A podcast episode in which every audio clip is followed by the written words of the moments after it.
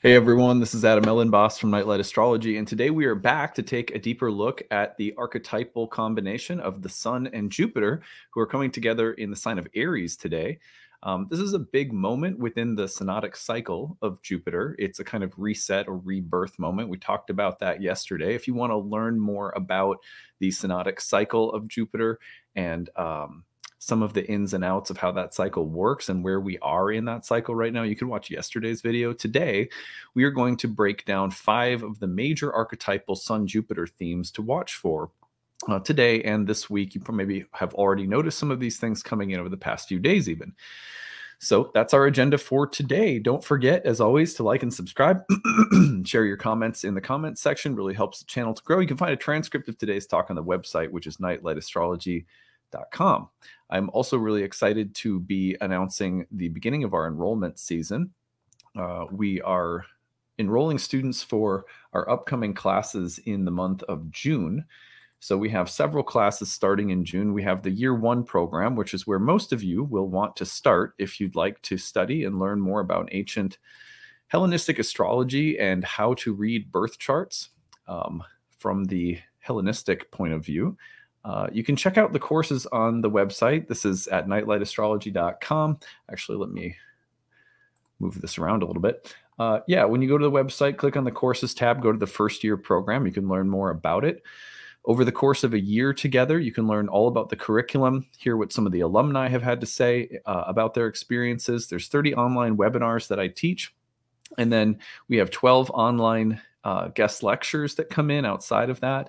We also have a forum discussion that's staffed with live tutors. You can ask questions and always get answers within 24 hours.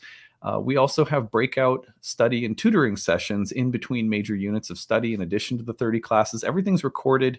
There's tons of bonus material, optional homework and quizzes you can take to help enhance your skills. Uh, you can contact me throughout the course at any point in time, in addition to our tutoring staff for help. Uh, you get lifetime access to all the recordings. You can attend live or follow along with the recordings as you um, as you can. If you go to the bottom of the page, I want you to check out the early bird payment, which saves you a good amount of money. Um, and we also have a payment plan if you need a little help with that. And then probably the um, the best option for some of you is going to be need based tuition. So you can see the need based tuition assistance is right there. We do have a limited amount of those available for each section but there's usually plenty to be able to help people who need a little bit of help making the price point manageable within a fixed budget. We don't want this class to only be affordable, uh, you know, for people who are at a certain income range. So we try to make this something that uh, can help people. If you would like a little bit of help, check that option out and we can see if we can help you make it more affordable to study astrology with us. Now remember, year two and horary also start in June. If you have any questions about any of those upcoming programs, email us info at nightlightastrology.com. Hope to see some of you guys in classes soon. Um, I think it's going to be a fantastic cohort because we have uh, Pluto's entrance into Aquarius as the backdrop within which we are starting our studies of astrology this spring. So um, it's a fantastic time to uh, to dive in. All right. Well, um, from there, let us scoot over to the real time clock and take a look at the sun's conjunction with Jupiter before we get into the five major archetypal themes to watch for. All right, so here's the real time clock. And the one thing I want to really emphasize here is that uh, again, this is the beginning of a new synodic cycle for Jupiter. When the Sun conjoins Jupiter, that marks sort of like the new moon moment for the planet Jupiter. Now, the last new moon for Jupiter was in March of 2022, and we took we took everybody through that cycle yesterday and sort of identify the different aspects of the cycle, the dates on which those happened. And so you could go back and revisit that. If you didn't watch yesterday's video, there's a lot of information about how to track this new Jupiter cycle that is um, uh, getting uh, it's that's getting set up here for us as the conjunction occurs. Um, but there's the conjunction. It's happening today, Tuesday, April 11th. You'll be able to feel it into tomorrow, Thursday, Friday, but give it about three degrees of separation. But the reason that you're going to be able to feel this one even more is that let's take a look at what happens under our next new moon. So if we go forward just a little bit, we're going to see that the next new moon is a solar eclipse at the anaretic last degree of Aries. And that eclipse is still pretty close to Jupiter. And that's on April 19th. So we have uh, we're entering into eclipse season pretty soon, and this eclipse season will reactivate the conjunction from Jupiter. So you could say that the Jupiter Sun conjunction is a little bit of a precursor to the upcoming eclipse.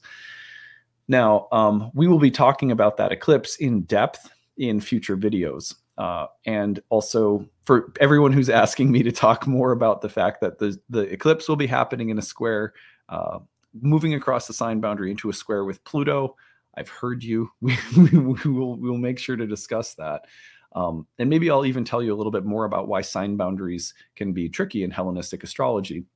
Um, but anyway, that's neither here nor there. For now, let's talk about the Sun and Jupiter and five of the major themes that you can watch for uh, when the Sun and Jupiter get together. Now, the list that I am giving you could be understood for any Sun Jupiter conjunction, or any Sun Jupiter aspect. If it's a trine, if it's a square, if it's an opposition, you will see that these themes tend to express themselves, though slightly differently depending on the nature of the aspect. You know, trines a little bit, trines and sextiles a little bit more supportive and harmonious, squares a little bit more dynamic and tense, oppositions often the same way, a little bit more dynamic and tense.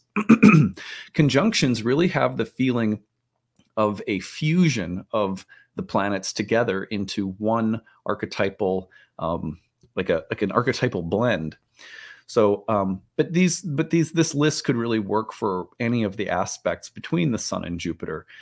Um, there's maybe a, a, couple and i'll try to dif- uh, distinguish as we go along which ones are more specific to the synodic reset of the conjunction. Uh, actually the first one is so let's get into it. Number one is the death and rebirth of authority or paternal figures now, um, the reason I use authority or paternal figures is that both um, can be represented by the sun or Jupiter. Remember that when the sun is going to conjoin Jupiter, it means that Jupiter is very late in its life. In fact, a sun, a planet that a, a superior planet like Mars, Jupiter, or Saturn, when the sun is about to conjoin that planet, um, it was often depicted as an old person or someone on their deathbed. Excuse me. So when a planet is old and like on its deathbed, um, the next thing that happens with the actual conjunction is the the rebirth, or sometimes in the case of horary astrology, when a planet would be cazimi or at the heart of the sun, it would a person would go from being sick or near dead, you know, like uh, symbolically speaking, to rising up off their sick bed and starting to recover. And so there's a kind of death and rebirth motif that happens when the sun conjoins one of those superior planets. So when I say death and rebirth, um, I'm leaving that as a pretty broad uh, symbolic statement. Um, and when we th- talk about authority or paternal figures, we could also talk about that abstractly. For example, what has authority in your life in terms of a life philosophy, religious beliefs, uh, institutions that you belong to, or um, structures in your life that grant some kind of ethical or moral or philosophical coherence. The death and rebirth of those Jupiterian um, patterns can occur as the synodic cycle is being reset. But also things like fathers or leaders or authority figures, both represented by the Sun and Jupiter, having a kind of a moment of transition um, or reset. So, death and rebirth is one way of talking about that reset.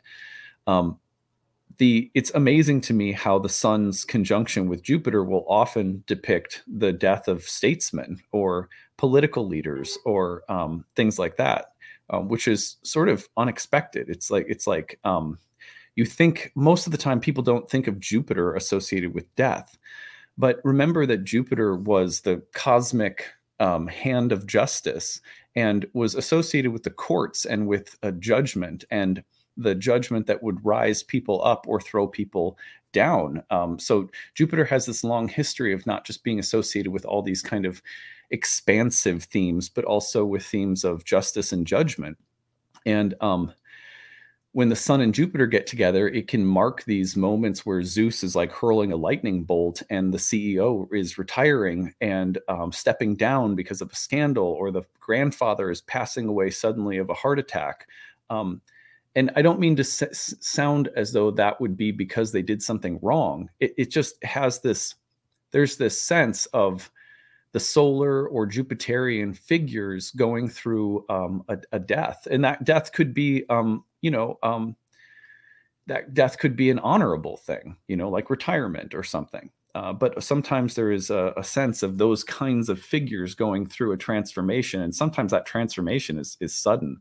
Um, I've seen Jupiter Sun signatures um, more times than I can count when fathers or grandfathers pass away, when people retire, when leaders die, you know, all that kind of stuff. So it's kind of it's remarkable actually.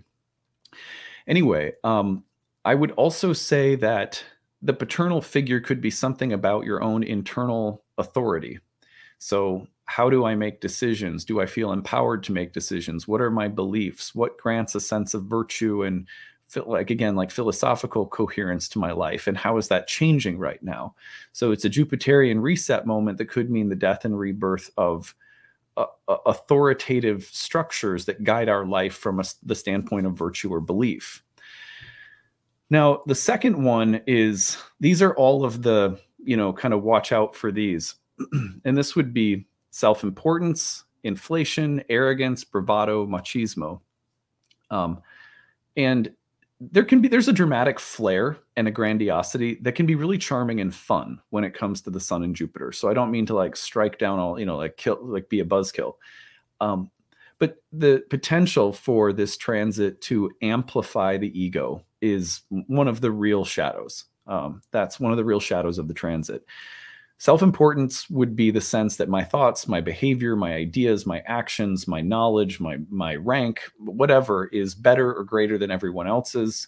And um, it can be a sign of uh, kind of like narcissistic tendencies, um, the, the tendency to think that we're the we are the measure of all things, that our judgment is somehow superior to everyone else's to be inflated in terms of uh, overestimating how great something is or to um, to be feeling so good that you you kind of you know you traipse into um you know the the land the the, the land of bravado and uh, and arrogance.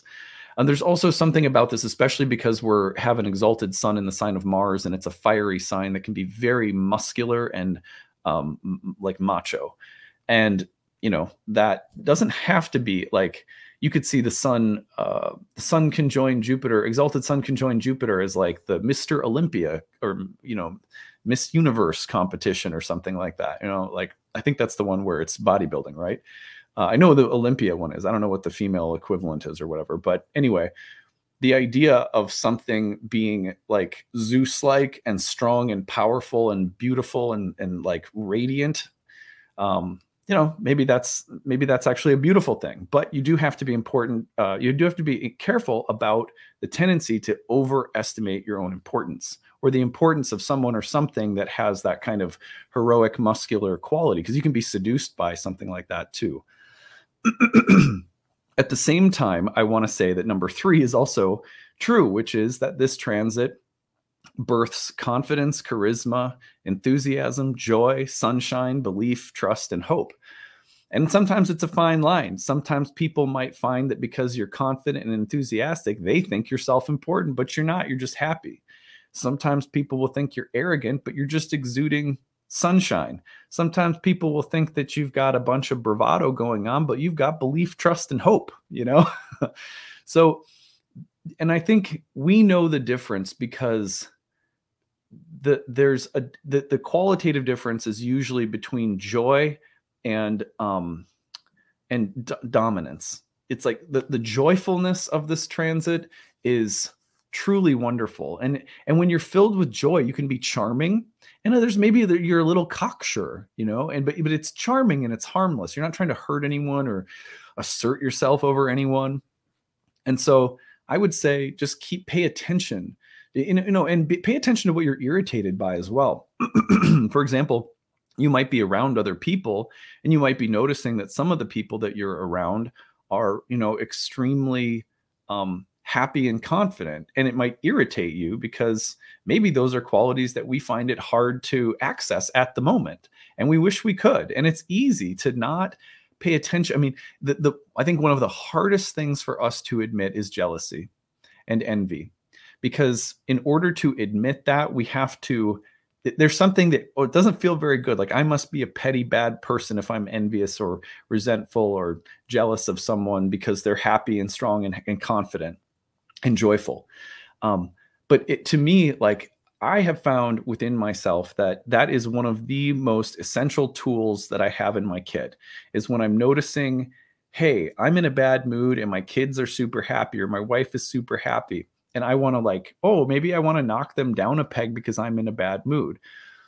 And if I can catch myself and be like, hey, I'm just jealous and envious because I'm in a bad mood and I wish I had some sunshine and I'm just resenting or envying sunshine right now.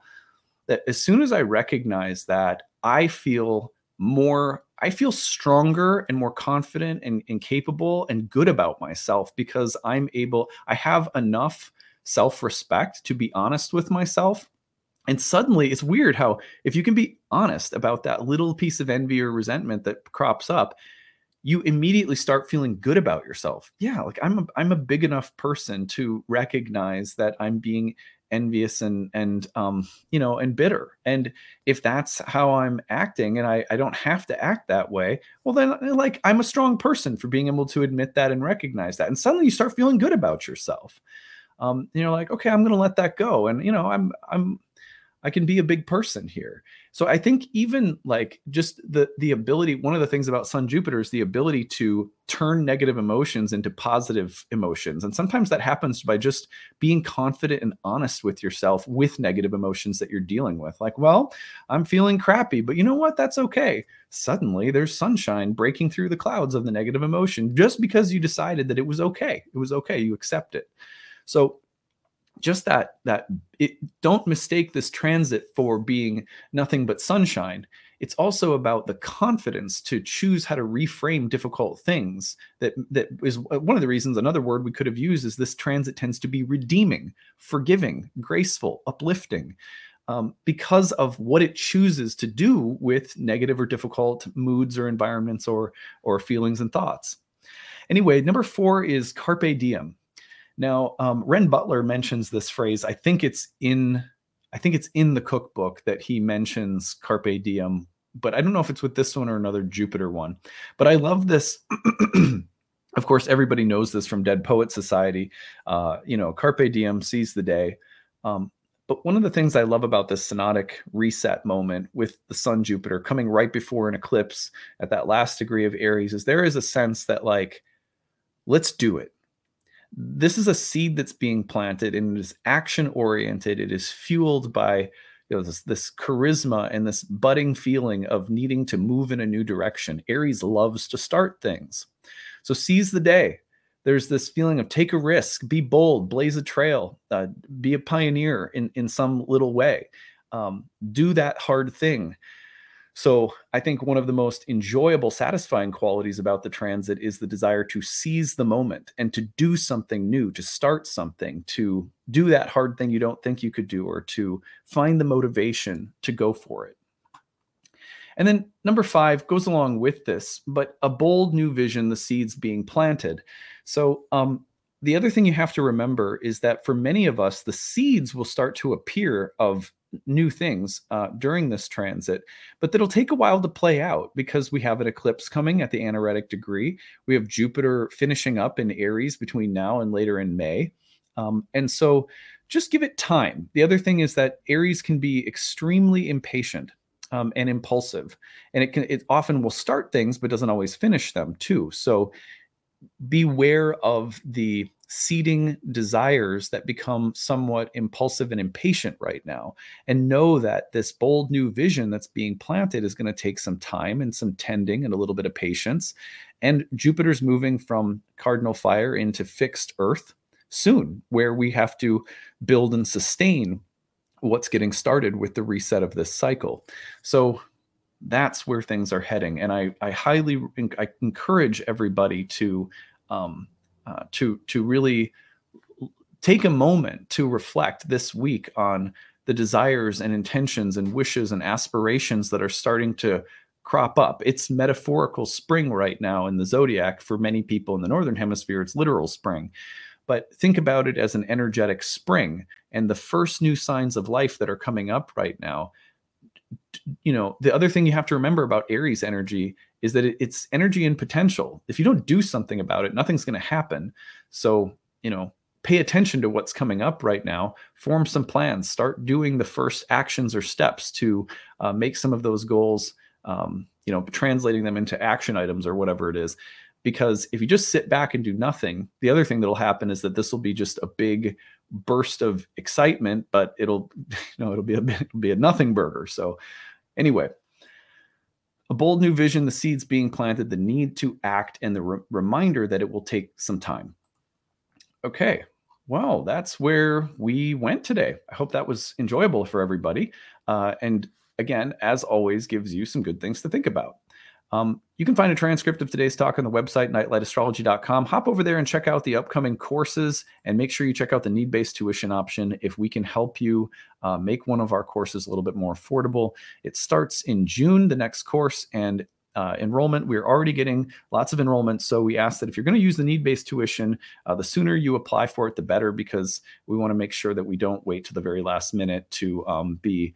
Um, working with those contracts take a little bit. We have a form people have to fill out and stuff like that. So use it now. Hopefully, we'll see you in class soon. And in the meantime, I hope you guys are having a good week. Don't forget to share some of your stories. Use the hashtag grabbed if you've got a good Sun Jupiter story to share. We'd love to hear from you guys. All right, that's it for today. See you tomorrow. Bye.